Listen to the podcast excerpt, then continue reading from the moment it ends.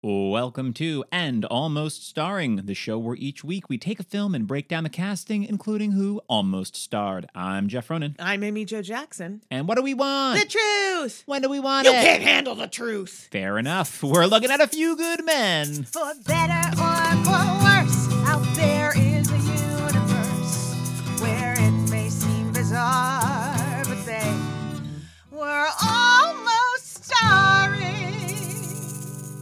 Amy Jo, how are you doing today? Um, I don't know. I just got to act, perform a very famous line. I think I delivered. So I'm feeling, uh, you know, triumph. Uh, I'm feeling excellent. Uh, how Uh, are that's you? somewhere on the one of the AFI like top 100 movie Oh, quotes. surely. you know it. That's like a number 18 if I heard it.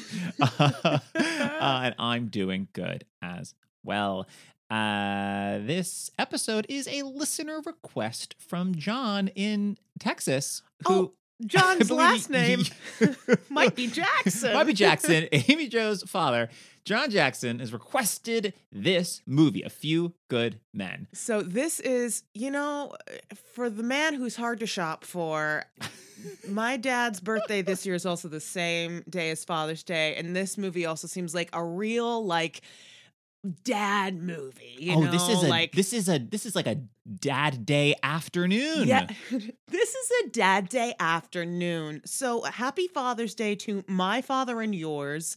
Um, Dad, thanks for requesting. This was actually really fun. I hadn't seen this in a long time. Oh, it was. It was. It holds up. It's a fun. It's a fun film. You It's know, a fun flick. It's a fun little courtroom like legal thriller. I definitely was like sitting on the couch, but rather than like leaning back, reclining, as is my way, I definitely was like sitting forward, like my my elbows resting on my knees. Mhm. Like I I knew what happened, but it had been so long since I'd seen how we got there that I was Oh like, yeah. give it to me. Yeah. What's going on? This really feels like the kind of the, the exact like center of the bullseye movie that people go like they don't make them like this anymore. Like this is a classic film, you know. It's, a, it's a real movie movie. Mm-hmm. it's the moviness of this movie It's is such undeniable. A movie. And this movie, A Few Good Men, came out on December 11th, 1992, and was directed by Rob Reiner and written by Aaron Sorkin. When Rob Reiner's name came across the screen, you were I was like, surprised. "W- what?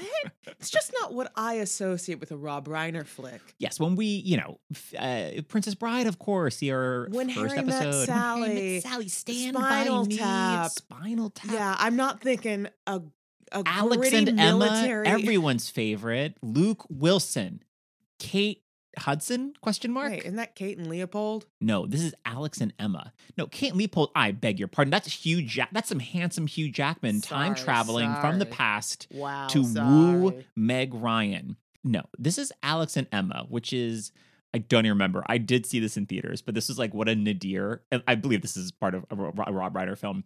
But I think it's like uh, it's like a screenplay writer, like a screenwriter has to like do a pass on a screenplay, but like while I don't, I honestly don't remember. The All I remember is that it's Luke Wilson, great. Luke Wilson and Kate Hudson, I believe, maybe Kate Bosworth, I think Hudson are like, we got to work together. And meanwhile, we're also like the script that you're writing, we're also seeing them played by us. So you're getting everyone's favorite, you know, character actors known for playing multiple characters, Luke Wilson and Kate Hudson Transformative.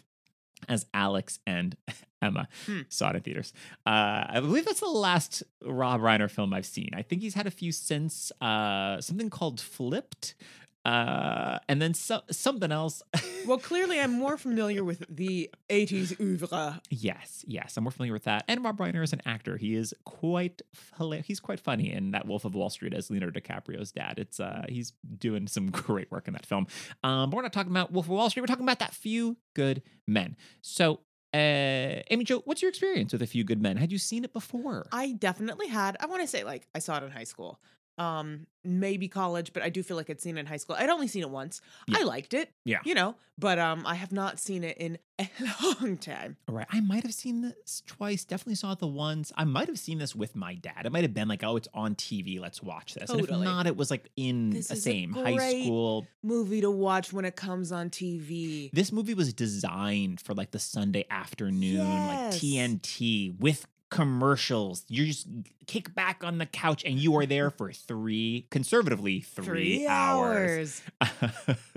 uh, so, spoilers ahead. If you've not seen A Few Good Men or you haven't seen it in a while, here's a brief ish synopsis. U.S. Marines Dawson and Downey face a court martial accused of murdering fellow Marine William Santiago at the Guantanamo Bay Naval Base in Cuba. While it is believed that the motive in Santiago's murder was retribution for naming Dawson in a fence line shooting, which is, from what we gather, it's like you, they're, they're at Cuba. So you have like all, like each man stationed has one other person in Cuba that they're pretty much like, so Yeah, it's a like- one to one mirror, and he says called. that that person fired, so he returned fire. We never really get an Or answer. th- yeah, or that that person engaged. Well, I mean that's right. That's we- part of. I think the thing is, there's there. It's we're not necessarily supposed. It's not part of. Yeah, we don't need. We don't. As far as I know, we don't find out or one way or the other uh, if that was actually something. Uh, and while it is believed that that's the motive, naval investigator and lawyer Lieutenant Commander Joanne Galloway largely suspects Dawson and Downey carried out a code red order, a violent extrajudicial punishment uh, from like that they were ordered to do so.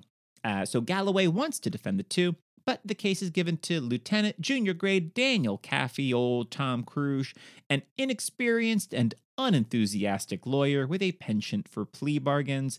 Galloway and Kaffee instantly conflict, with Galloway unsettled by Kaffee's apparent laziness. Here, here's the thing, though.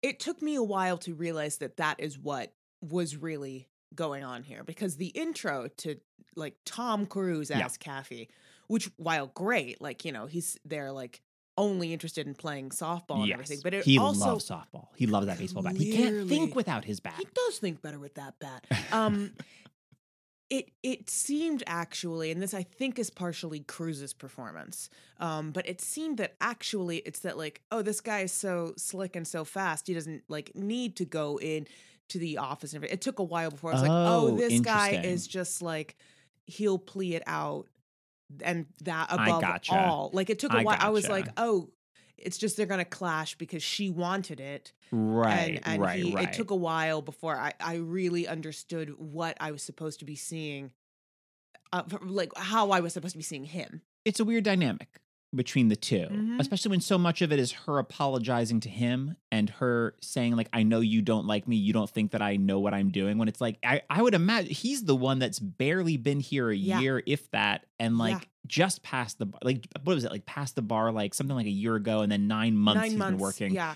and has pled down like 40 something cases I it, will it should be say- like yeah we'll talk about this more when we get to Demi Moore, but watching this, it was like Sorkin had some things to say about how like women are treated in the military. However, I think that he didn't have to make her ineffectual at certain aspects of her job in order to achieve that. In fact, I think if she's really good at her job, that's more accurate to how many uh, women often are just like not given the opportunity and it's not because she's not good in the courtroom. Right. Instead, she's just like, I object, but I strenuously object. Yeah, it's oh, like they made her- strenuously object. they made her like uh, like a mediocre lawyer who's like with their like all passion and that kind of like all, all these female tropes it's Yeah, like well, uh, that's yeah, why we can't have yeah. a woman president she'd freak out Right. and oh, it's like that as much as uh, Jack Nicholson's Jessup would love for us to have a woman president from that monologue oh of his. gosh oh my gosh but like i feel like that actually would have strengthened both the film and like a lot of what he's trying to do with the dynamics between the characters if she's like legit just excellent at her yeah, job I've not read because this is, of course, based on Aaron Sorkin's play. It was a big Broadway play. It ran for like a year and a half. Uh, I I did not. I've not read that, but from what I like, a brief.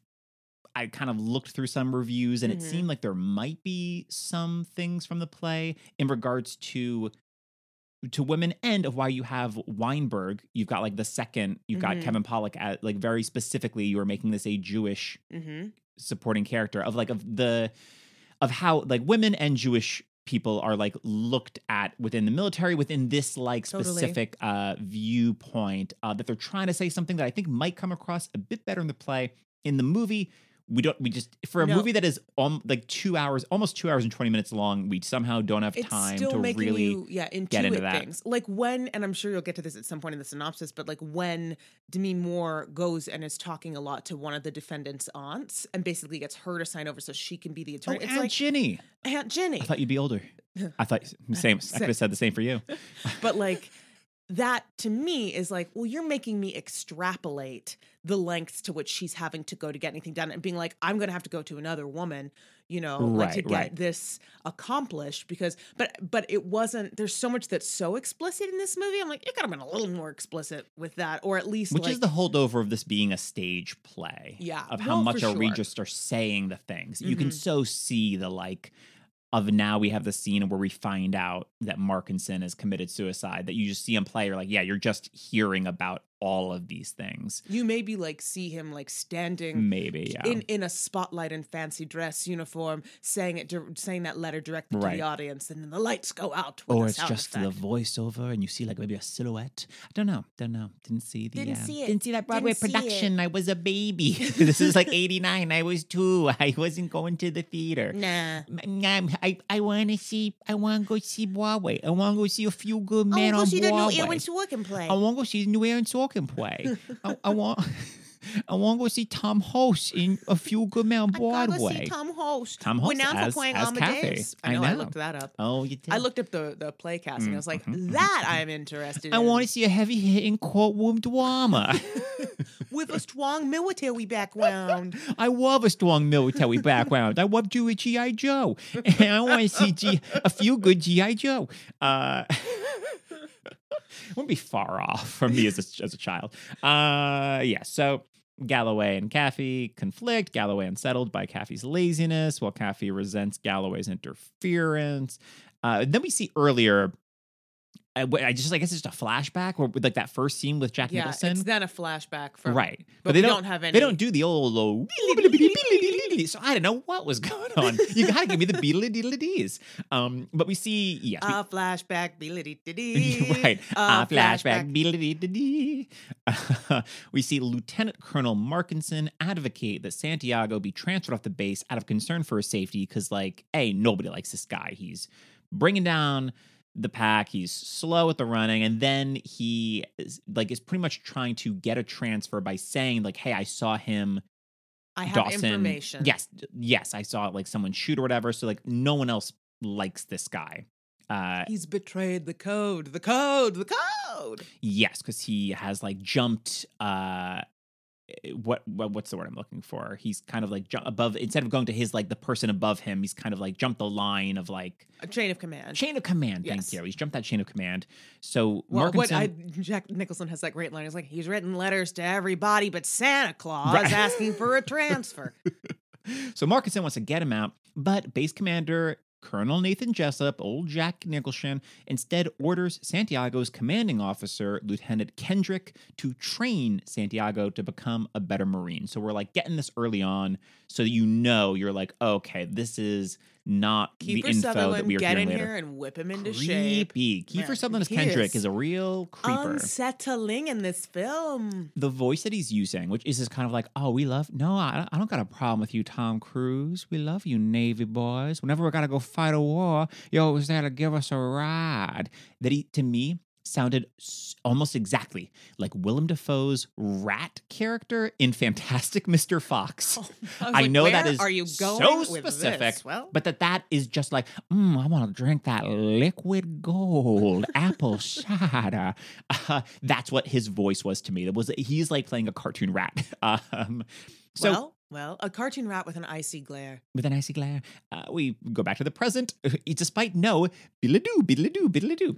And uh, Kaffee, Galloway, and the third member of the defense team, top legal researcher Lieutenant Sam Weinberg, travel to the Guantanamo base to question Colonel Jessup and others. And under questioning, Jessup claims Santiago is set to be transferred the next day, which we know that's not the case. That's a lie. and yeah, we get. I mean, this is such a. It, Jack Nicholson. It's four scenes, and it really feels like Oh. three because this middle section is just split into two, Mhm. like him in the office, and then like, and then we'll have lunch, and I'm gonna keep punctuating Yeah, these this barely- great dialogue with my cigar. Uh, it's really like how how uh, actors who were wanting to do Shakespeare, but but maybe are like, oh, I don't know how much I want to like. I don't, I don't want to do Lear. You know, it's like, oh, do Shylock. It's only a few scenes. It's a few It's speeches. scenes, If yeah. you can nail it, you know, it leaves a big impression. And this is definitely that. This is Yeah. that like you're playing this on Broadway. This is a princess track where you're like, ah, I am Princess like. Nicholson. I am writing songs in my dressing yeah. room, and then occasionally I go on stage and yell. You know, but it is like this is the like designed for that. It's like of course Jack Nicholson, Nic- Jack Nicholson was nominated for an Oscar for Oh, this. yeah. Like it's designed for a best supporting actor absolutely. Oscar like out of the park. But this whole scene is great. And yes, he what I was saying earlier that he says that like he realizes like, oh, Demi Moore outranks you. No, that's great. There's like nothing like getting a beach from a person above you. Like, but now I gotta wait for a woman to be president. Like it's he's so he does such a good job at undermining them both. Mm-hmm. Um, but I honestly wanted like, yeah, let that camera go on Demi Moore. Like what he's saying is like so much more atro- I mean, It's so much more. It's so much more offensive to her. atrocious Why to do we her. care what Tom Cruise thinks in that well, because moment? however atrocious it is to her, he isn't as important of a job as her. So it's even harder for him if you think about it. No, it's so much worse for her. But Tom Cruise is our lead, and it feels like he's all it's we're already like stretching the like Tom Cruise is our lead actor. So the camera goes on Tom Cruise. Mhm, mhm. And if you want the camera on Demi Moore, Kevin Pollak, they can be framed over his shoulder behind him in the Mhm, background, f- further in the background. Uh, even if you're like, this is there's a certain ensemble feel to this film. I mean, this is a stacked cast, which we'll get to. oh get my to. gosh, yeah. But like, I kind of want like. We'll get to it later, but at the end, Demi Moore and Kevin Pollak are gone. There's no like real button for the end of their arcs, you Mhm. know? It is all in service of Tom Cruise's arc. I finally stepped inside a courtroom. Yes. Good for me, I guess. Yes, he's he's completed his my cousin Vinny arc. He's finally tried a case. He's not just he's finally tried a case in a courtroom. Uh, I had a lot of flashbacks to my cousin Vinny watching I this. did too. um, great. So, yes, we got this great scene with Jack Nicholson.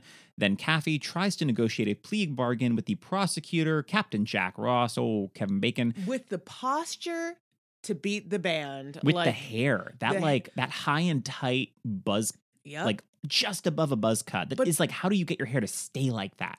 Where it's like an inch Product. long and perfectly up. product.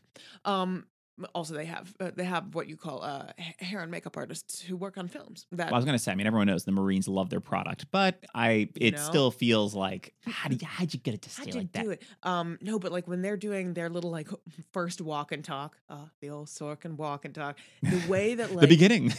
uh huh, Walk and talk origins. the the way that he's like carrying like with his chest puffed out and Mm, everything, you know, he's just so like, oh, yep, this is a this is a military dude, which is not like what I think of. Even though Kevin Bacon, I know has played like other military Oh, yeah, characters, yeah. it's just not like the first thing I I think of, you know. I yeah, he he did um there's some TV movie Taking Chance, which I never seen that I think he won a Golden Globe for that he filmed part of it at King University where I went to Oh, wow. college. It was like around that time that it was like they are I just remember there's some photo of him with like some rando students, and I was like, "What? Kevin Bacon was here?" okay, sure. Uh, There's so- your six degrees of Kevin Bacon. yeah, no kidding. No kidding. Uh, Kaffee tries to negotiate a plea bargain, but Dawson and Downey refuse to go along, insisting that Kendrick had indeed given them the code red order and that they never intended Santiago to die. And all through this, Dawson just shows outright contempt to Kaffee Mhm. uh, of like, yes, no respect for him as an officer, as of like trying to, you know, bargain them down to like six months is like that's selling out like the you know selling out the marines code, the selling out the code the code. code uh so lieutenant colonel markinson go completely disappears like goes off the grid And I love that they're like, do you know what he did for the first 17 years of his service? He was in counterintelligence. Markinson's gone. Yeah. There is no Markinson. Kaffee plans to have himself removed as counsel as he sees going to trial is pointless, but at the last second enters a plea of not guilty, explaining to Galloway and Weinberg that he realized the reason he was chosen to handle the case was because it was expected he would accept a plea and the matter would be kept quiet. So he real he's finally Yes. realizing like, oh, I Oh. they're going to me because I'm the worst. Also, don't you think that if Galloway is actually like a decent lawyer, and even if even if she wasn't, but she just hadn't had enough trial experience because no one will give her an opportunity, doesn't it make more sense that they would want to go to someone who is like gonna plea it out? I mean, like obviously to go to him to plea it out, but also it's like, oh, because she's actually like good, and that Yeah. would be bad for us. Right, exactly. After the case begins, Markinson shows up in Kaffee's car, which made you Oh, yell. I just knew it when, and it's like the the back, like he's back, and I knew who it Mhm. was. I knew clearly it was this guy. I was like, I was having flashbacks to that vampire movie, Which vampire movie? the one, let me in, let the right one in, Oh, whichever yes, the one in uh, yes. English is. Let, Let Me In. We we watched. Yes, Oh. Richard Jenkins. w- Yes, suddenly, Oh! Richard Jenkins with a trash bag taped over his face is hiding in the background of the car for no reason. Well, For to kill someone. no, I know, but if this movie suddenly, like two Richard halfway through, suddenly Richard Jenkins with a tra- like a completely separate serial killer shows up to try to kill Tom Cruise to feed his vampire handler. Crossover. oh man. Would be something. Would oh be my gosh, something. that just truly that was one of the most terrifying moments in all of cinema. So Yeah. then, of course, to see it pop up here, and I know it's not that, but still be like, no, no. Yes, JT Walsh's Markinson just has a trash bag taped around his face because he doesn't want anyone to recognize him, and that's the best disguise he could get was a garbage bag. Uh, yes, he shows up and states that Jessup never ordered the transfer for Santiago, and but then Markinson commits suicide before he can testify. Uh, which really, it's like, I mean, I get if you're feeling you're, you're writing the letter to the parents to be like, I wish you know I could have done more. But you don't. You could have done more, You sir. literally could have done you more. also, if you don't want to, because of your own adherence The to whatever, code, yes, exactly, whatever nonsense code. If that's, that's why, that's you could the at real least code red if we think about it. code blood. Code Good one, Jackson. Good one. I, Um, I wonder if the film would have made as much money as it did if it was just called Code Blood. But it's like code is in like a regular text, and Mhm. then blood is all like Gotta be in red. cartoony, Gotta be dripping. drippy. Oh, real cartoony too. Yeah, Yeah. definitely, definitely. Code blood. Code Blood. Yeah. Well, I don't know if it really captures the essence of the film, but it's Mm. it's uh it's- it's a strong title if you ask me. It's a strong title. It is indeed. I'm sorry, I cut you off. I don't even. I'm sure it wasn't important, or not nearly as important as, As Code Blood. well, I'm glad we can all agree that Code Blood is the You're important thing here. mispronouncing it. It's code blood. Code, I'm sorry, Code Blood. Uh, yeah. So Galloway encourages Kaffee to call Jessup as a witness, despite the risk of being court-martialed for smearing a high-ranking officer. I really do like the banter between and the relationship between Kevin Bacon and Tom Cruise in this, where it's just like, Yeah, yeah, we're They know each other. They're like, yeah, we're doing our jobs. He's Yeah. like, I don't think your guys should be in prison, but like, I have to, you know, Right. the state has a case, and that is my job, and I have to do my job and inform you this is a bad idea, and then you know, Yeah, rather Kevin, than, Kevin like- Bacon's not a bad guy. He's just he's literally just doing his job. It's a very unflashy role because Mhm. he is like, I've got no, you know, I, I I'm not, I've got no horse in the race. I'm I just mean, doing my job. You know, that's a lot of lawyers. You know, you get a lot of court-appointed attorneys, But I are like how could you, how could you defend this right. person? It's like it is Yeah. my job, and everyone is due like counsel. You know, Oh, absolutely. But of course, I mean, usually that's the thing. Like movies, it is like we're ten. It tends to be this. It's of course someone who is wrongfully accused that is on the defense, Mhm. um, opposed to where in real life, I feel like it's like you scummy defense attorney accused, like defending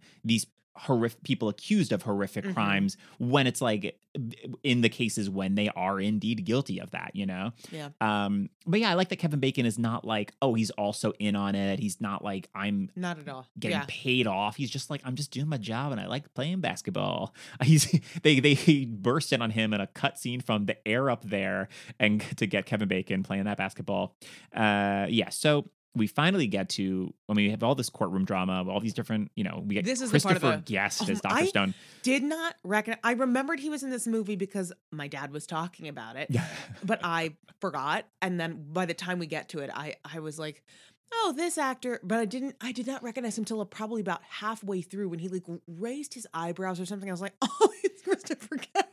Well, for me, I knew from the beginning because when they had him raise his hand to swear in the Bible, you could see that he had six fingers on his one hand, and I could tell that it was Oh. Count Rugen Yeah, all yeah. along. Uh, but we finally get Jessup on the witness stand, Jack Nicholson gunning it for that Oscar. Uh, and Jessup spars evenly with Kaffee's questioning, but is unnerved when Kaffee points out a contradiction in his testimony It's Jessup stated his Marines never disobey orders and that Santiago was to be transferred for his own safety. But if Jessup ordered his men to leave Santiago alone and they always follow his orders, then Why could Santiago be in danger? And he's so, I, I mean, it's so good. It's like, ah, I was like, oh, you damn it. Damn it. Uh, disgusted by what he sees as Kaffee's impudence toward the Marines, Jessup extols the military's importance and his own to national security. And finally, when asked point blank if he ordered the code red, Jessup declares, You're goddamn right, I did. And then just tries to leave the courtroom, which I love. I love that he's just as like, I'm I, I'm out of here. And then That he's is like so promptly used arrested. to having so much power yeah. that he's just like, well, but it's also like a military courtroom Right. as well. So it's like, well, I'm, I'm like But this then he just I'm doesn't even king. know what's going on for so long. It's so good. I love also the exchange with him and the And the judge, judge? where they're Incredible. just like, "You will address him as sir," and like then he talks to Yeah, the judge, so and you will address Nicholson- me as your honor. yeah, Nicholson, yeah, starts to just leave. He's like, ah, if that's all there is. And Tom Cruise is like, I'm, I'm not done with you. Like, get back here. And he's like, uh, a colonel. He's like, what's that? You can address me by colonel. I think I've earned that. Right. And then the judge is like, like, what kind of, you know, circus are you running here or whatever? It's like, and you shall address me as honor or judge. I'm quite certain I've earned that. Yeah. It was great. This judge just not taking any BS from Uh, uh, Jack uh, Nicholson. Not I a bit it. of guff. I love it. Uh, and so Dawson and Downey are cleared of the murder and conspiracy charges, but found guilty of conduct unbecoming and ordered to be dishonorably discharged. As the two are leaving, Kaffee tells Dawson that he does not need to wear a patch on his arm to have honor. Dawson sheds his previous contempt for Kaffee and renders a salute, and the film ends with Kaffee and Ross exchanging kudos, and old Kevin Bacon goes is like, "All right, I guess I'm gonna go arrest Kendrick," which is like I know because it's that it's so stagey. You know, we're ending Mhm. here in the courtroom. We're ending with a big old timey the end. Yeah, uh, literally the end in cursive across the screen. I could have used Kiefer Sutherland like getting tackled, like him trying to run for it, or him like whatever, like try him trying to like eat a gun, and then be like, "No, no, no, no, you're you're going to jail, Lieutenant Kendrick. Sorry, you sir. you cartoon rat." Um, Now, I found out when I was reading about the play that the that this was like uh, Sorkin had heard about a similar case, like it didn't happen exactly like this, but um, and that one of the Marines that it was based on, that one of the ones that went to court, because about I think there were like ten Marines and seven of them pled out, and three of them went to went to court, and it was loosely based on this case, and uh, apparently they were honorably discharged. oh, And so the Marine, like when he saw the movie, was like really upset, you know, by the by as that liberty being taken because he's like thinking about how it's reflecting on him, which I thought was interesting. Yeah, I mean, you get it in the sense of like that. Yeah, you're taking it like that. It's a- aside from this that there can be corruption within this, but that, like, that has nothing to do with you. That you, yes, because they realize you know the uh, the other uh, Downey is uh, it seems slower or dimmer than He's Dawson, he's he seems also like- yeah very easily startled and, Yeah. and just is very like very very very beta. You know? yeah. So he doesn't know like what's going on at the end. It's like why we did the right, like what we were just following orders. And it's like like we like we didn't do anything wrong. And Dawson is like, no, we did. Like we were supposed to be st- protecting Willie, protecting yeah.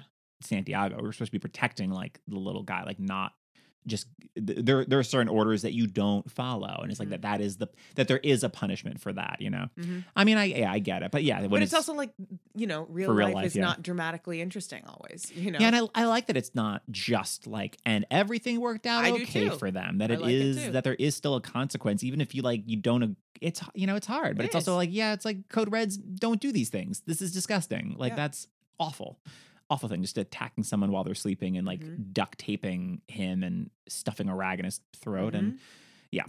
Anyway. The casting directors of A Few Good Men were our good friends Jane Jenkins and Jan Janet Hirshenson. Did I mean, we all stars. when they came on the screen? They are the end almost stars of the end almost They're, starring. they're the end almost all stars. They're the end almost. All, they are our all stars. Uh, all stars. Not a bad name for our listeners. All stars. Well, weigh in.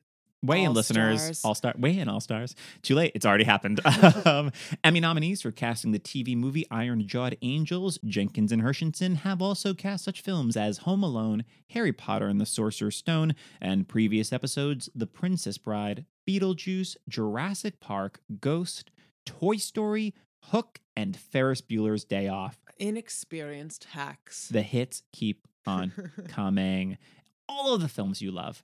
Uh, so let's move on to some of the actors who were almost cast. Some of these people may have auditioned, some may have just been discussed by casting. This is all a little subjective. And as always, I have looked up all the actors in advance, and Amy Jo is hearing it along with you, listener. For the very first time. I don't know anything. So let's kick it off with Joanne. Uh, so, Amy Jo, your thoughts on Demi Moore and who would you cast if you had to cast someone else?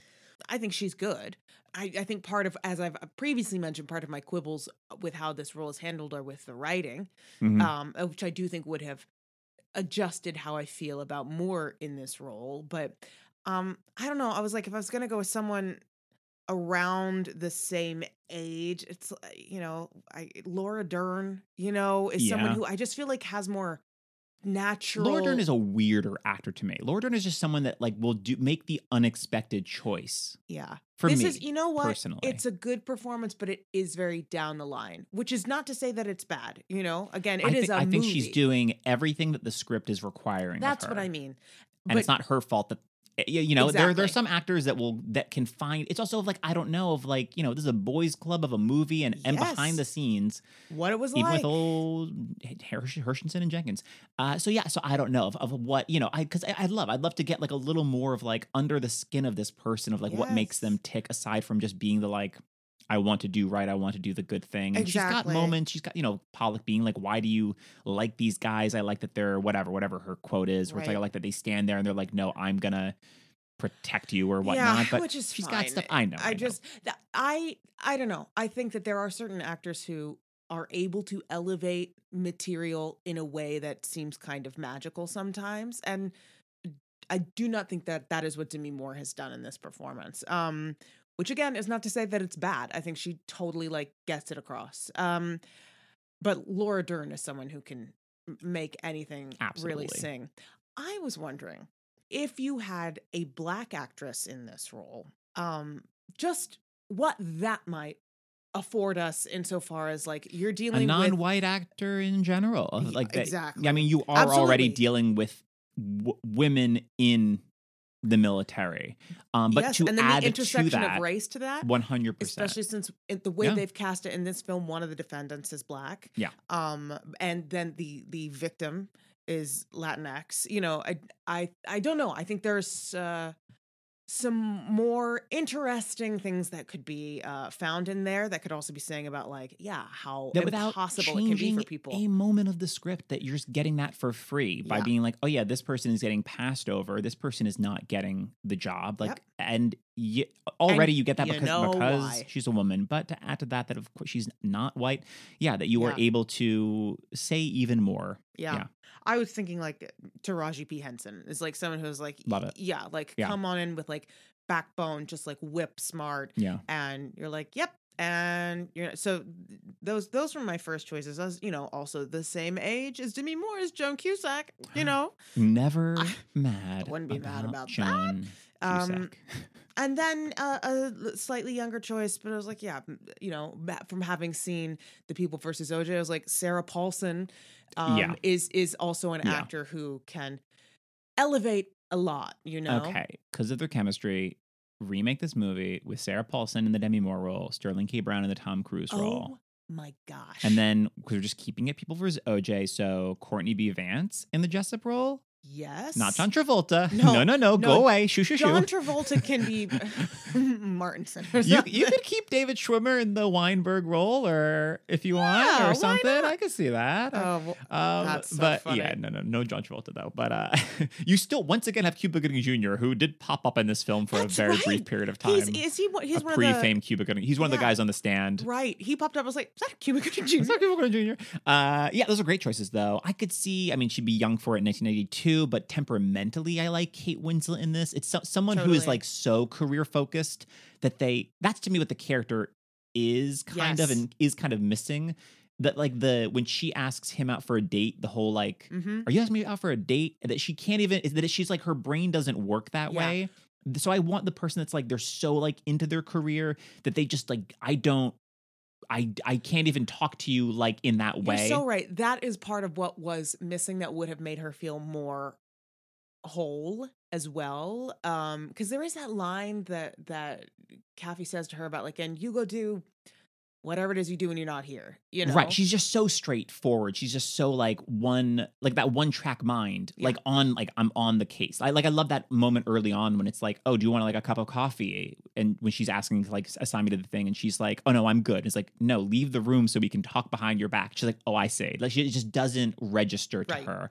Um, which I like. And I want to go even further with that, which I think Kate Winslet would be good. I think Regina King would kill this, would knock this out of the park. Totally. Um, made more recently, uh, I could see a Cobie Smulders. I think Oh, that's would be interesting. Yeah. Um, I'd love a Lupita. I always want a Lupita. You always want more Lupita in the in the movies. uh, and uh, I could see a Claire Foy or a Carey Mulligan, or the other Sure. two of people that like I could see them being like the I'm career minded. That that drops enough for this like date scene where we're gonna smash the crap out of like these crab legs and But I want that scene to be more of a surprise than it felt. Yeah. You I mean. I kind of want it to be a little more one way or the other. Either we get that's when we actually get like of who is this person, what makes them tick, and we see like the real like humanity of them before it becomes the Tom Cruise show again. Right. Or we just see that like, oh, you or you know, you get John Cus- Joan Cusack, and it's like School of Rock when Jack Black takes her out for a, a beer.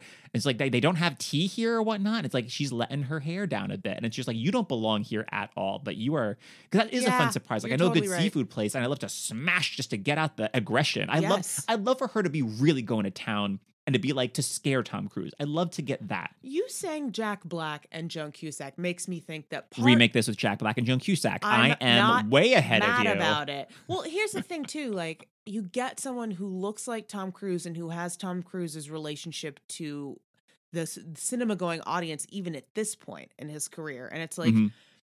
We're to regard him differently than if it's Jack Black, you know, or someone like that where it's just like even if it's not like Uh-huh. a comedic performance Right, it's right. like I'm to get oh you're kind of a mess who's lazy. I get that from Jack Black for free, you know. Yeah, I mean, yes, just a more ruffled. But that's the thing that I you can have it both ways. You could have like a kind of like rumpled e type person. Mark Mhm. Ruffalo comes to mind. Mark Imagining Ruffalo like a mid aughts Mark Ruffalo yeah. in the Tom Cruise role.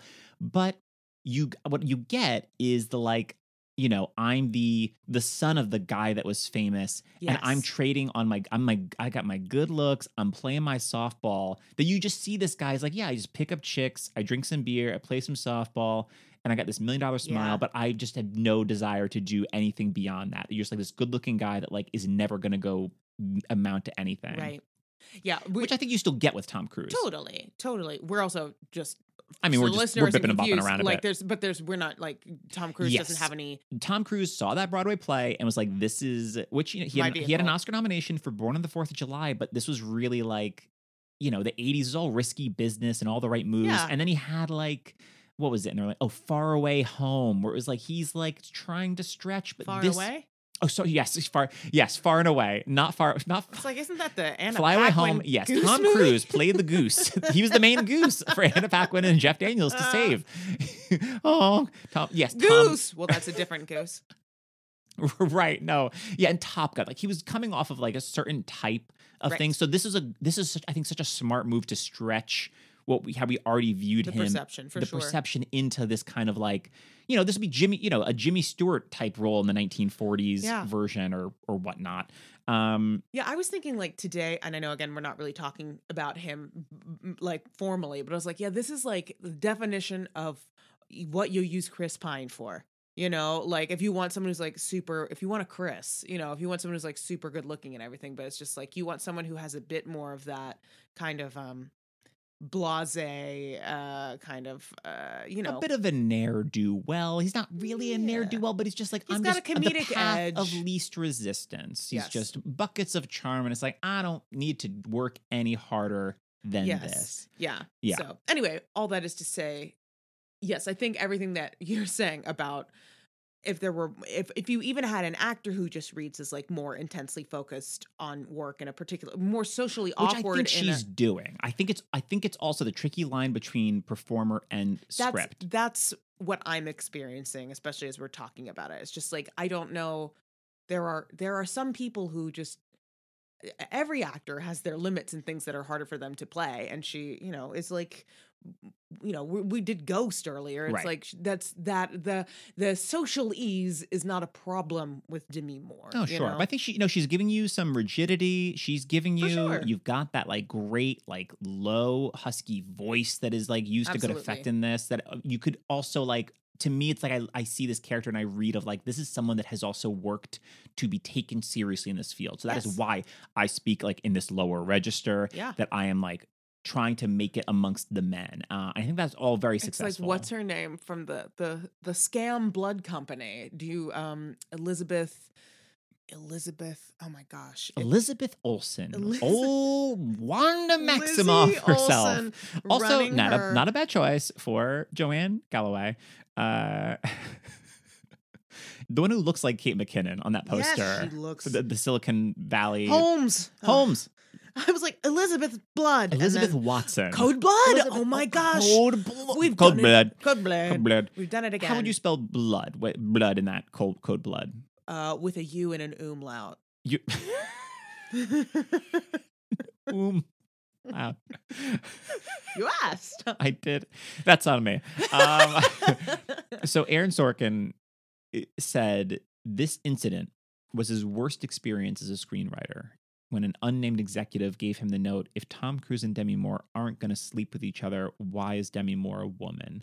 And he responded, I said the obvious answer women have purposes other than to sleep with Tom Cruise. So I wonder, because I also don't know the play, I don't wonder if they even have the date in the play or if that's like they Mm, at least need to go on a date. But like, I love that they don't kiss I love it. they don't have a sex scene and they don't even at the end originally the ending was going to be her telling him like asking him on a date and being like wear matching socks is like a callback to Right. when she says it earlier for the first day of court he's got the whole smarmy like but before you say anything i know you like me you think i'm great you're sorry and don't you don't say you don't need to say a thing actually i was going to say wear matching socks I tomorrow think that's the moment where I mimed a mic drop. Yeah, I think you did. Um, yeah, but that was originally the ending was to like let's go on a date, and it's like it's not about that. We don't need that. Every movie doesn't need to be about also getting it's getting these two characters Especially when you have essentially one woman Yeah. in the whole picture. there is also Aunt Ginny. I would have liked a bit more of Aunt Ginny, and that is a great. she did have one that is a great she line. really. I mean, that is like that's your real, crush, You know, yeah. that's such a great like this. My reel is end begins and ends with me like taking the piss out of Tom Cruise. Um, it's beautiful. but I could have used even more. Uh, so let's get into the actors who were actually up for Joanne Galloway. Right off the bat, Rob Reiner's original choice, Michelle Pfeiffer. I like that. I like that. I can see her. I think she is a stronger actress than Demi Moore. Um, so I, I, I, I agree with that. It's it, from what I could see, which I thought was interesting. The reasoning behind why they didn't go with Michelle Pfeiffer, the studio, because the studio wanted a romance between her and Cruise's character, so they wanted the part to go to a tougher actor. However, you define mm, tougher, whether it be just that Demi Moore is like, that voice. I'm, yes, I've got like the almost black hair and the voice, the, that deeper that voice. it Like, actually, they're reading severity and calling it like toughness. You know. Yeah, I, well, I mean, because this same year, 1992, instead of doing A Few Good Men, Michelle Pfeiffer was too busy playing Catwoman and whipping the heads off those mannequins. that I'm like, you're telling Video that that's tough. resurfaced Oh, recently. it's so good. Oh, where that the, the everyone uh, bursts Yeah. into applause. She's just doing it in person. That she's just whipping these mannequin heads off Oh, live. so good. is incredible, incredible. Um, which I mean, I get, you know, Demi Moore going to be GI, old GI Yes, that's Jane. very like, there's true. a certain, yeah, whatever. Of how, how do you gauge like toughness, Correct. quote unquote, which is just a silly thing. Um, but like just of how I'm used to seeing Michelle Pfeiffer, like I get that Demi Moore reads to me as like, yeah, this More is someone that has pursued the military career. Sure. 'Cause that's the thing. There's nothing. There's as an act. There are actors that like you. You're actors. That there are things that uh, many of us can do, but there's also like of what you get for free. Yeah. Whether it be like a a white collar sensibility or blue collar sensibility, or like with Demi Moore of like that there is that like rigidity and like that voice that she Yeah. already gets and has going for her that I, I think works really well. I remember talking to one of our friends um, a while back who is a bit older, who was like going in. Christopher s- Plummer. Oh, every time. Um, sadly, no. Um, sadly, I'm not. Uh, was not pals with Christopher Plummer. Um, but anyway, like uh, he was going in to like put some you know film some size or Mhm. something in his his manager's office and he was like well i'm not gonna get this it's like some like like east coast cop he's like that's just i never book those kinds of things it's not my vibe but he does much more like you know rural guys like Yeah. intense like more of like a a, a farmer type Matthew thing McConaughey is not coming in to play a New York cop. no you know? and if he is you're gonna have some problems with your film Yeah. you know uh, Linda Hamilton audition, Oh. which I like that. yeah Coming off sure. of Terminator 2 Judgment Day, that, that, I would is- say I understand the note about toughness. Yeah. I think of that, I'm like, yeah, yeah, she seems tough. Yeah, I mean, I'm she's probably like wiping the floor with every other guy on set in terms of like pull ups and push ups. For Like sure. the routine that she was on for T2 is bananas. Uh, Helen Hunt auditioned, Hmm. which I dig that. yes, I like that. I mean, this is like, you know, still like around like I forget if Mad About You had started at this point, but it feels like she was like not like Matt that not like a star in that sense that she wasn't like, you know, Demi Moore coming Ghost was like the highest grossing movie that year, I think. So um she also had a very packed 1992. She had Bob Roberts, Mr. Saturday Night, I think is the This is Billy Holly Crystal Hunt? movie. Helen Hunt, yes. Oh, oh my gosh, I did it again. The Holly Hunter. All right, listen, you Tom Cruise. Now, for starters, we're the same height. We're both we're both five two. So look Oh at me in the eye. I can look you you in the that's eyes. why Kevin Pollak also like got this part he's actually shorter Seeing than the Tom three Cruise. of them standing, I was wondering of like, did Tom Cruise have to be on the apple boxes in this, or did they did they cast it like of how? I was looking at some things when like uh, I looked up Kevin Pollak and saw how short he was. I was like, oh right, of course. And then I was like looking up Tom Cruise's head. I was like five seven. I don't believe Yeah, that for a sure, second. my And then foot. I found some article that was like, it is rumored that he may actually be closer to five five and just always is wearing lifts. I was like, yeah, Of I'll course, bet. he's always wearing lifts. What's cr- yeah, it's crazy. Like some of the shots you'll see. There's like the one shot of him and Cameron Diaz promoting uh this movie they did Knight and Day, where he's like so much taller than her, and it's like, what is what what trickery? Like where his shoes, like you know, it's like the bottom of the shoe. Is that it's designed so that like half of the shoe is the lift, even like the part Yeah. that you're like, is that the lift? And you're like, no, no, that's only a third of the lift. Or like the shoes, how they must be specialty designed so that you can't clock it. Cameron Diaz, I've seen in real life, and she is like more than average height. Like she's at least five nine. you know, God. Um, but yeah, so Helen Hunt had bunch of roles. A lot of these were supporting roles, but still, Mr. Saturday Night, Bob Roberts, Only You, some movie called The Water Dance, an episode of this animated show called Capitol Critters that was about all like the rats and vermin that live in the White House. Get it? Uh, and and Trancers 3 Death Lives, which I forget what movie we did. We had some other movie that she was up for a role, but she was too busy doing Trancers 2 The Return of Jack Deth, tagline The Future Cop is Back. So it somehow she also had to be in Trancers 3. oof. So this is we were a little before the uh, you know, as good as it gets, her of how when she finally would face off against Jack Nicholson. Oh yes, yes, um, yes. Well, she got to face off against Jack Nicholson. She Didn't have This to is leave right. it. to- Very true. Dang old Kaffee. dang Tom Cruise. Uh, Penelope Ann Miller tested, who instead in 1982 had Chaplin, and this this movie Year of the Comet, and this movie Gun and Betty Lou's Handbag, which I just liked the title That's of. a that's a whimsical title. Elizabeth Perkins auditioned, who I primarily know from Big and Weeds, and of Mhm. course as Wilma in the first Flintstones movie. Yup, uh, so yup. this, I think, she wouldn't have been doing Flintstones if she'd gotten this. I think that this would have helped, like I am serious actor opposed to cartoon come to life. Uh, Nancy Travis tested, who was also in Chaplin in 1992, and this movie that I'd never heard of but want to see this comedy called Passed Away that's set at a funeral. Look at this cast Bob Hoskins, Pamela Reed of uh, Kindergarten Cop, like the Oh Arnie's yeah, partner. Oh, I love her. Frances McDormand, Blair Brown, Maureen Stapleton, and Tim Curry. That is a murderer's row of actors. well, must not have been very good. this is also true. So I guess it maybe it doesn't matter. You got Bob Hoskins and Tim Curry. Uh, and finally, Jodie Foster was considered Oh, love. Obvious. That's what I want. Yes. That is like Jodie Foster. That is she's everything that this character to me is like that she is bringing in for free. Where I so see the like her like You're so you're right. like, what are you doing right now? Are you asking me on a date? Like, I don't even, I can't even comprehend what Yeah. you were trying to say to me. Jodie Foster, like, I thought it was pretty. I thought it was pretty clear there, Mr. Lecter. Uh, I was trying to. yeah, yeah, I agree. That that actually solves a lot of problems without having to change the writing. Yeah, Yep. Yeah. That's what I want. That's what I want. Jodie Foster. I mean, it'd be great. It'd be great. It'd be great. I mean, at this point now, she's got two Oscars, so I'm sure she's like, uh, no, I don't need to do I don't need to that. do that. What, Why would I be Cruise gets all the third big billed? scenes? Exactly, gets all the big it. scenes. No. Uh, so let's move on to Sam Weinberg. Amy Jo, your thoughts on Kevin Pollak? He's kind of like Tom. He's kind Tom Cruise's number two throughout. Uh, and who would you cast if you had to cast someone else? I think he's lovely. He's so uh, you know, young. I know. So yeah, a lot more subtle. I'm used to like usual suspects, Yes, Kevin Pollak, that kind of like uh, uh, like the wise guy ish. Exactly what I think of when I think Kevin Pollak. To see so to see him like in that first scene, I was like, oh, oh, that's Kevin Pollak. You know, um, just yeah, softer and more, yeah, more more subtle. Not necessarily more nuanced because I think he's always doing a lot of great stuff. But I really liked him in this.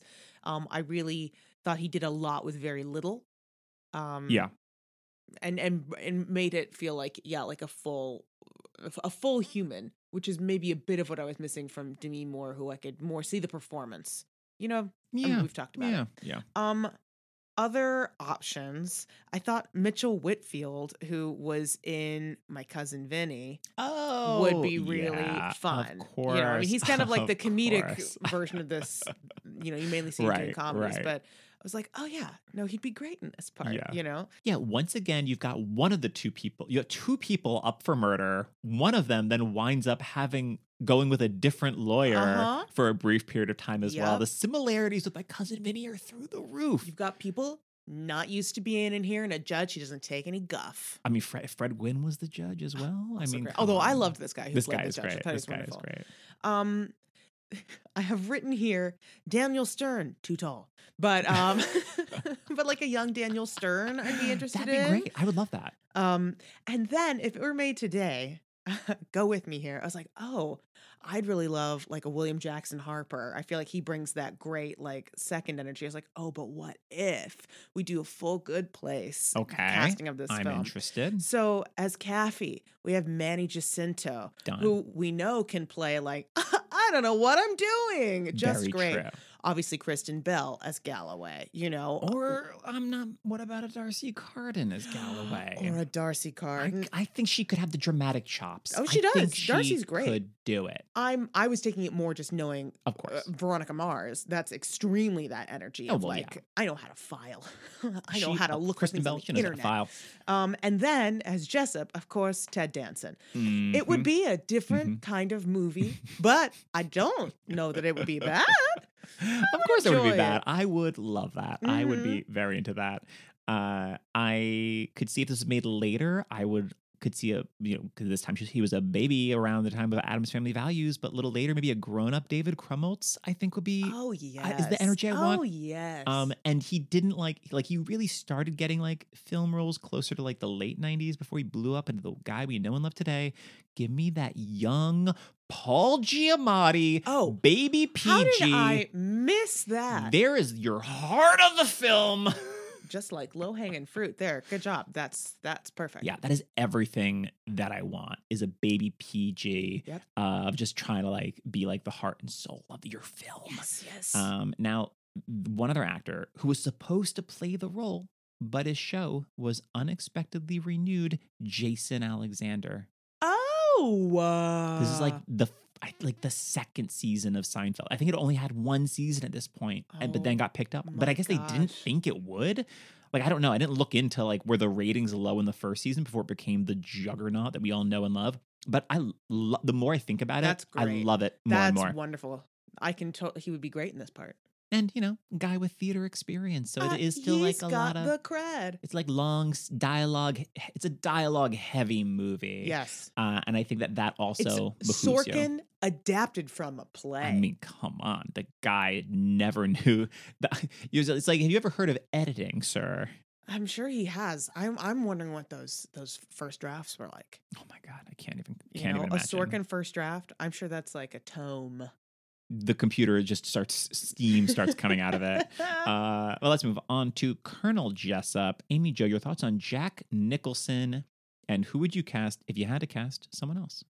I did applaud in the middle of the movie uh, at one point after after one of his speeches. Uh, I forget exactly which one, but I definitely I was like, oh wow, that's this is a great use of Jack Nicholson, really riding the line of like someone who brings power, authority, swagger, and just that like strong note of just like being foul, you know? This is a guy that living at Guantanamo Bay. He lives He lives There's no- Gitmo. yeah, it's like no women there. none. He's also just the guy that is like living surrounded by men. That it was like, yeah, I was thinking of like, you know, you could get other actors of that ilk of a Pacino or whatnot, but that Jack Nicholson is like that that that all comes so easy to him. Yeah. That that middle scene, that lunch scene yeah. of like, you know, you got to be kind to me and like that whole like, yeah, I can't wait for a woman to be president and then I can have someone above me on the food chain like go down on me that he just gives you for free. And Yeah. it's it's chef's kiss. It's so perfectly cast. I was looking I was looking up Nicholson earlier um and I just couldn't believe cuz I guess I hadn't like sat down and looked at him how many Oscar nominations he had at this point. I mean, I know he had at least one Oscar, but like how many nominations? In the 70s he was nominated like 4 years in a row. Yeah, yeah. He had. I think he'd he'd won two at this point because he's won for Cuckoo's Nest, of course. Mhm. See previous episode, Cuckoo. and Terms of Endearment. He won supporting, and then he he won his third for As Good as It Gets a few years after this. I think of the three that he won. But yeah, it's just like geez, he's been of course. nominated a I bananas mean, amount of times. This is the guy who sits in the front row of the Oscars wearing sunglasses. Like yes, that already is this guy. It's just the military version, you Yeah. know? Like so I think it's really smart casting just insofar as like what we get for free with him and also he's a really good actor. So he like just like I especially with like an antagonist villain character, yeah. I want someone who is going to relish saying these great theatrical lines. He makes the most delicious meal out of everything, but he Mhm. makes a meal out of it in a way where he's sharing it with you, the viewer. You know, Mm. there are actors that will make a meal out of their lines, and you're like, "Oh, this guy's having fun," but that and when I they don't care. But they're like, and you can have some of my scraps, and you're like, I'm just delighted that Jack Nicholson is like spitting his scraps in my face. Blah, just like you're a baby bird. Um, so other thoughts. I thought if this were made a few years earlier, a very like a gimme for this is George C. Scott. Oh, yep, That's like Yeah. a- an actor from the theater, yeah, full Patton. full Patton, but like rough, you know? Oh yeah, yeah. Imagining, yeah, of how awful Patton he is in the, in the this part? Hustler, but put that, combine that with Patton. Yes. Uh, yeah, I love that. I love that. I had seen uh because I was looking at the play that they were I don't know if they've done it but they were going to like film a new version of it like maybe not a movie but film like a TV version of it with Alec Baldwin. Yes. And I mean Alec Baldwin seems wildly unpleasant to me so I think it might be a good fit.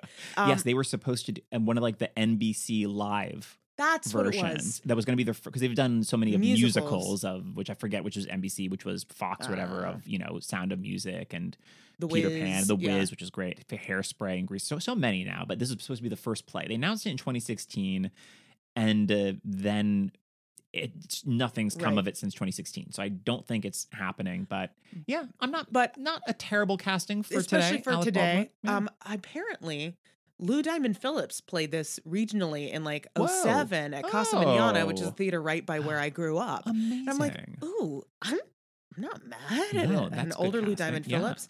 But you know who I really want to see do it? Once I thought this, I was Yeah. like, dang it, I want it. I want to see Denzel do this. that I mean, to do this today come is the top of the list. Especially to do today would done- be incredible. uh, after having finally seen Training Day, it was just like, Yeah. oh, you know, that that combined, I mean, with like everything he does, but also just Yeah. like, I mean, talk about someone who brings in a relationship to the audience. It's the exact same thing with Nicholson, insofar as like you just get so much for free because we just ha- he has so much power as a figure in Hollywood, and we have seen him grow up on on screen. Yeah, And man, is he good at acting? he sure is. And no, is he good at the theater? Uh, Yes, Yes, he is. He's got those theater chops. He'd be great. Yeah, if they did a Broadway revival of A Few Good Oh. Men Now with Denzel as Jessup, I Take mean, my money. You'd sell out immediately, immediately, and I'm sure he'd be like, "This is great." I mean, he was, you know, he doesn't show up in a. uh, uh, Iceman cometh until Is it not till the second act or like the very end of the first? He doesn't show up. but it's but it's then like a full like hour and a half before he shows up. But then he is, yeah. So that might be a nice like, oh great, I could do another Broadway show and I'm I I could be on stage like 20 one- minutes. right, like one tenth the time would be rad. Uh, yes, on Broadway, it was originated by Stephen Lang. right. Great casting. Uh, probably best known as like the bad guy in Avatar.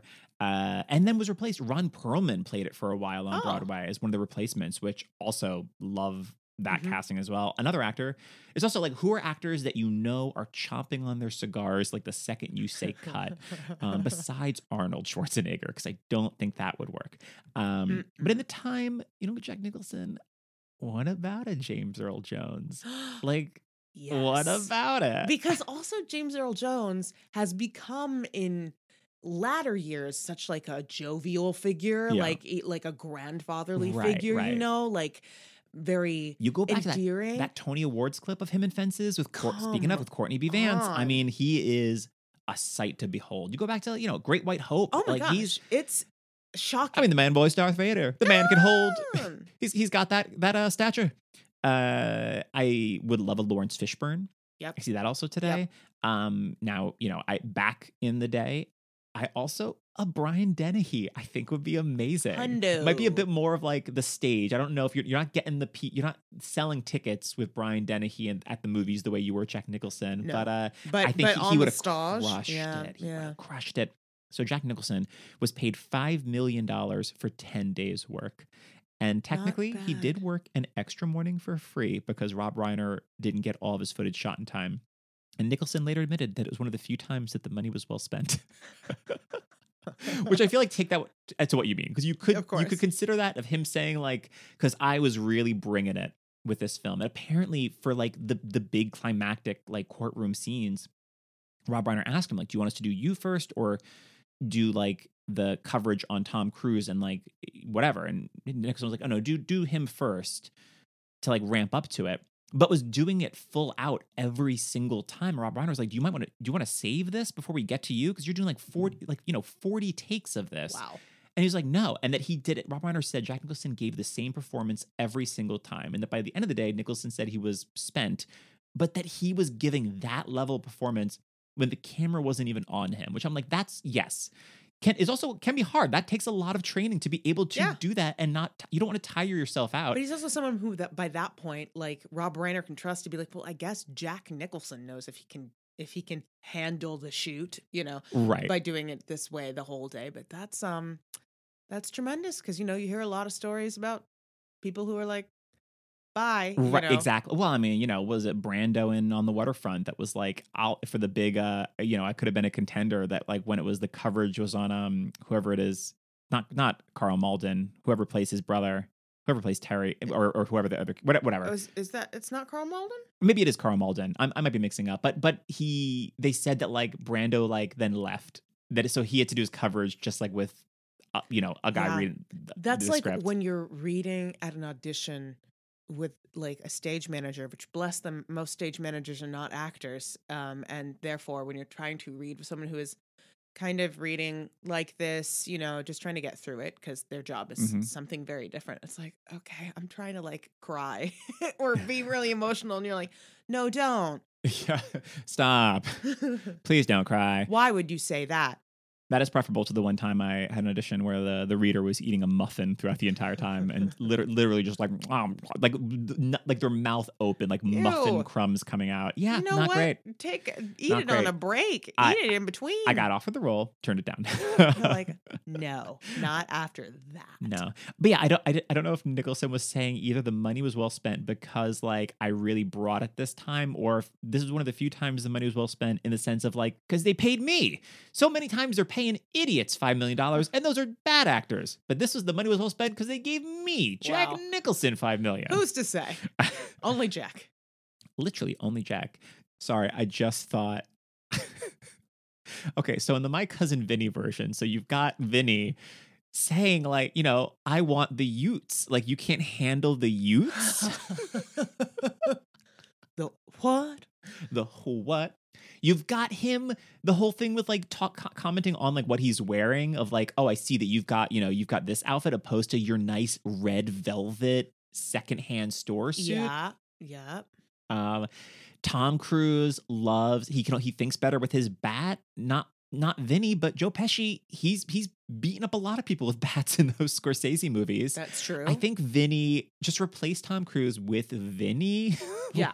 Not with Joe Pesci, but no, with, with, the character. the character. the character of Vinny. That's also why, like you know, I had I had to offer a plea of innocence because I knew that, that the reason why they went with me, who's only you know a personal injury lawyer, is because they wanted uh they wanted they wanted the case to uh to, to, to, to, to go down the cracks. So as for the actual actors who were up for Jessup. That sound means it's time to play a quick round of two truths and some guy. The way it works, two of the following actors were up for the role of Jessup and one was not. And Amy Jo is to guess which is which. Your options are Gene Hackman, hmm Clint Eastwood, Mhm. and Richard Dreyfuss. hmm Well, Gene Hackman was on my slightly longer list for this.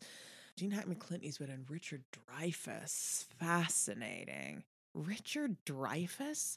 That's such a weird choice. It makes me think he must have been considered for it. Um, I don't know. I feel like I'm gonna get this one wrong. I've been on such a good streak. I've been on a hot streak, and I feel like today I'm Yeah. gonna plummet into the ice. Well, we'll see. Uh, Clint Eastwood. Ding, ding, ding, you are going. The streak continues. I don't remember if the streak actually continues, but like, let's assume that you've gotten the last 70 right. we don't have 70 episodes yet. Uh, no. As far as I can tell, Clint Eastwood not considered. Gene Hackman turned it down, so they sought him first, I guess. Mhm. But he was busy filming Unforgiven, which he won the Oscar say, for that he year. did well with that. He sure It did. worked out great for both guys. It did. I mean, he's so uh, he. That's a great movie, Unforgiven, and he is great in it. I mean, honestly, you've got that movie. You've got Gene Hackman, Clint Eastwood, and Morgan Freeman. Any of them would also be a pretty dang good Jessup. Yeah, Uh, but Jack, I think Jack is is so perfect in the character, totally. uh, and Richard Dreyfuss sought the role after seeing the stage play. So I Mhm. don't know, you know, if he was ever actually considered considered I see. but he was he was trying to gun for the Mhm. role. You know, he got man as an Oscar. He was like the youngest Oscar winner at He's that up to that at that point, Tremendous actor. And he's great. He's a great actor, but uh, it is less what you're getting for free. It's not what you expect when you think, who is the colonel in charge of the unit, the rifle unit at Gua- Guantanamo Bay, Cuba? and it's usually you don't think Hooper from Jaws is not No. where your mind. You're not, you're not not the- thinking Mr. Holland. You're not. You're definitely not thinking about a music teacher of legend, you know? uh, no. Jack Nicholson in Mr. Holland's opus. I no. No, thank you. I just want my son to like me. oh my gosh. When Tom Cruise, sorry, Kaffee, is doing a Jack Nicholson impression. Im- improvised, of course. Oh, well, that makes sense. I was just like, I kind of hate this and I kind of love it. You know, It's I was Yeah, like, Demi Moore and is Kevin Pollak, they're like, okay, we'll pretend to be entertained by this, Tom Cruise.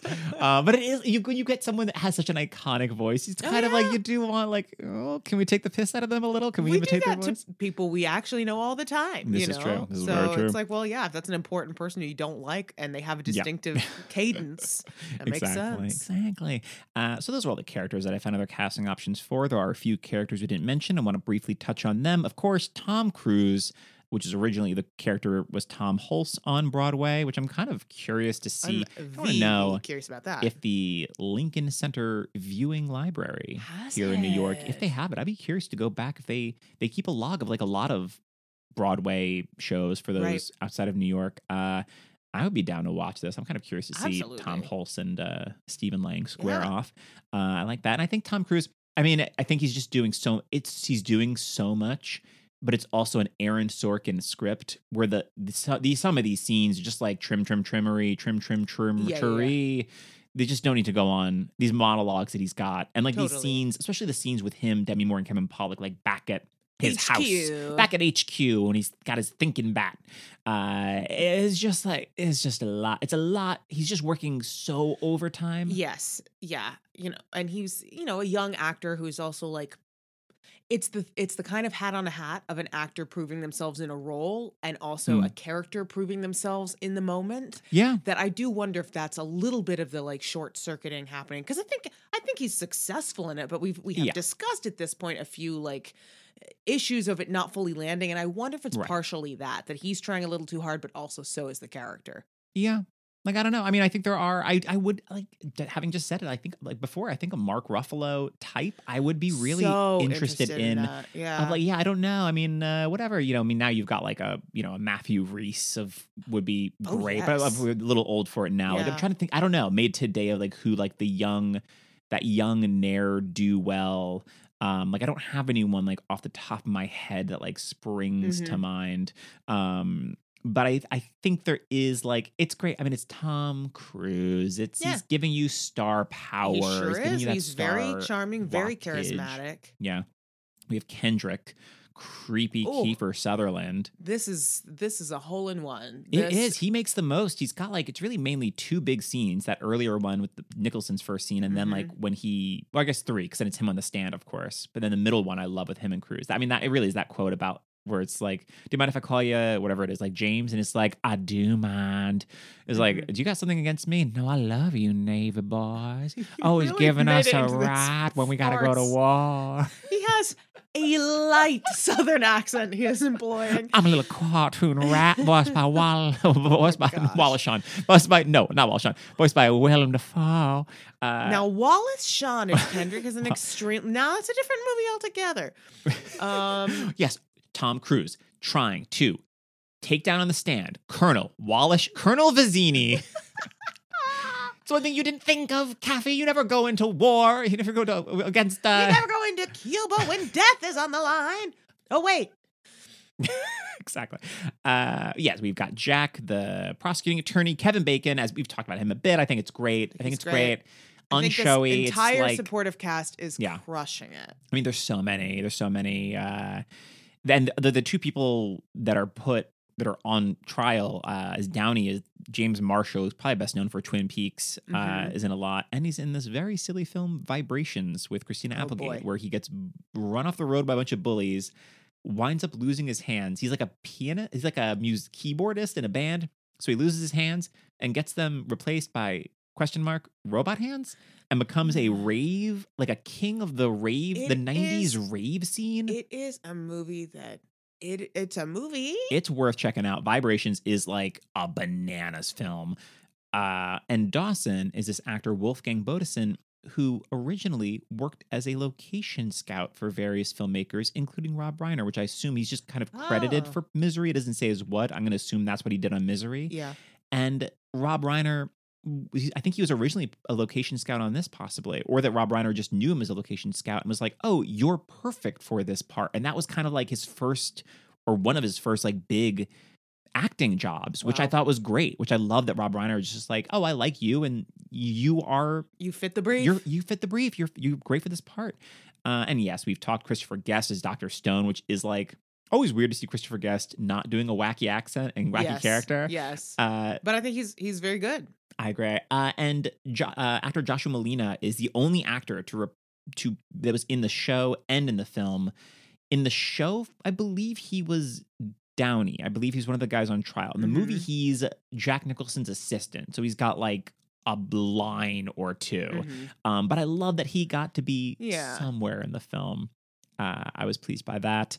And yes, there's Cuba Gooding Jr. There's like there's just so there's it. It really is like a bananas cast for this film. Who's playing Martinson? And Martinson, uh, yes, Markinson is J.T. Walsh, the late Okay. great. J.T. Walsh, uh, who I mainly know from this, and and he's like the villain of Breakdown with Kurt Russell, which he's fantastic in.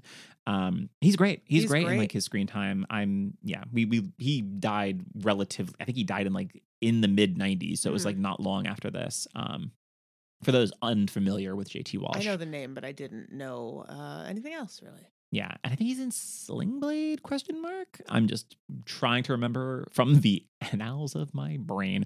Uh, but final thoughts. Any other moments we didn't touch on, or any other characters? And Noah Wyle. I forgot Noah Wyle. A pre ER Noah Wyle. Is one of the guys on the stand that has a. He's got a really good back and forth with Cruise. Um, talking about like the code red. So like he was one of the ones that he they had a code red on him because he dropped his gun, and they like what was it like they put poured glue on his Yeah. Hands. They like put a bag over his head and poured glue on his hands. he's like, "Well, I'll tell you, what was the last time I dropped my gun?" Um, I wanted to bring up the precision gun work happening at the very beginning of the film, which was performed by the Texas A&M like cadets drill team. I already forgot that you told me this. Yes, because I saw that in the credits, and I was like, "Wow, that's my." So that's a uh, a rival school to where my parents' alma mater, Baylor, and so I remember my dad when I was um in in like middle school, high school, being like, "I'll pay for you to go to college wherever you want to, unless you want to go to A and M," which I thought was very funny. But um, but that precision work at the beginning was incredible, and I was like, "This is like some It's rivaling a chorus line. This is some Rockettes level That- stuff." It is some Marquettes, yeah. all those contagions. It's I- like wow, I, wow. I would really enjoy watching that opening scene, but if you rescored it to some Rockettes or like Just like a Christmas one song. a singular sensation, yeah, yeah. If you, yeah, some Here Comes Santa Claus or whatnot, uh, but with all of this like rifle action, Mhm. yeah. Music by Marc Shaiman in this famous uh, Broadway person, Broadway person, famous Broadway composer. Yeah. Famous Broadway person of Broadway. Marc Shaiman. Yeah, very true. Uh yeah, just bringing it back to its Broadway roots. Yarp. Yarp. Amy Jo. Jiff. What are you recommending this week? So there is this Brooklyn-based dance burlesque theater nightlife company called Company XIV that I was performing with up until like during the pandemic. I was supposed to perform all the way through Halloween, but uh, alas, you know, you all know what happened. So, um, but they do have some streaming packages that they they had like a Christmas like Nutcracker Rouge show and they had a Valentine's Day thing, but they're they have all these like great streaming packages of all those incredible performers doing act. There's a lot of aerial stuff. There's trapeze and lyra, and then Yeah, there's they are, I've seen some. amazing They are singers. amazing. it's incredible. So if you go to companyxiv.com, you can look up any of their streaming packages um, because they're a wonderful small business that, as so many arts organizations, has been deeply affected by the pandemic. And you know they they spent some money and made these things look incredible. So yeah, if you're like, I'd like to see some fabulous aerial acts, you know, you can can get yourself a Company XIV at home streaming package. And that's XIV, it's like Louis the 14th because it's uh, uh, uh, the opulent Baroque um, Mm. Delightfulness. Jeff, Amy Jo. what are you recommending? Uh, I'm going to recommend the 2003 movie Memories of Murder, especially for those that have been enjoying films like Parasite and Snowpiercer as of late. The director Bong Joon Ho. This is one of his earlier films, so I had only I had never seen this until more recently. Um, but it's it's as impeccable as all of his other films. It's of it's like a mostly pretty much a detective story of this this case of these like murdered women and this trio of detectives that wind up like having to investigate. Uh, and it's the same uh, Kang Ho Sung, the actor who's like the the patriarch of the main family in Parasite, is like the one of the leads of He's it. so good. He's I mean he's also in the uh, Snowpiercer and the host like so many of Bong Joon Ho's movies. Uh, but yeah, if you've not seen it, like check it out. I, I think it's streaming. I forget. I may be on Hulu right now. It's streaming. It's been. It started. It was not streaming anywhere for a while, and it's streaming somewhere right now. So look up "Memories of Murder," and that's what we're recommending this week. Da, da, da. So thank you again to my father-in-law John Jackson for Thanks, requesting Dad. a few good men. This was a real hoot. Happy birthday, happy Father's Day, all that good jazz. And thank you for requesting this. This was so fun to revisit. I hadn't seen it in so long, and it's such a good movie. I mean, Mhm. that that real it really is. That showdown between Cruise and Nicholson in the end is so iconic for There's a reason. There's a reason. reason it's iconic. Yeah. Uh, so if you listener, if you've got a movie that you'd love for us to break down the casting of, email us at endalmoststarring at gmail.com and let us know. If you want to see what movie we'll be doing the next week on the pod, or if you just want to get involved in all our weekly shenanigans, you can follow us on Instagram and Facebook at and almost starring. Until next time, I'm Jeff Ronan. I'm Amy Jo Jackson. And thanks for joining us to see who almost starred.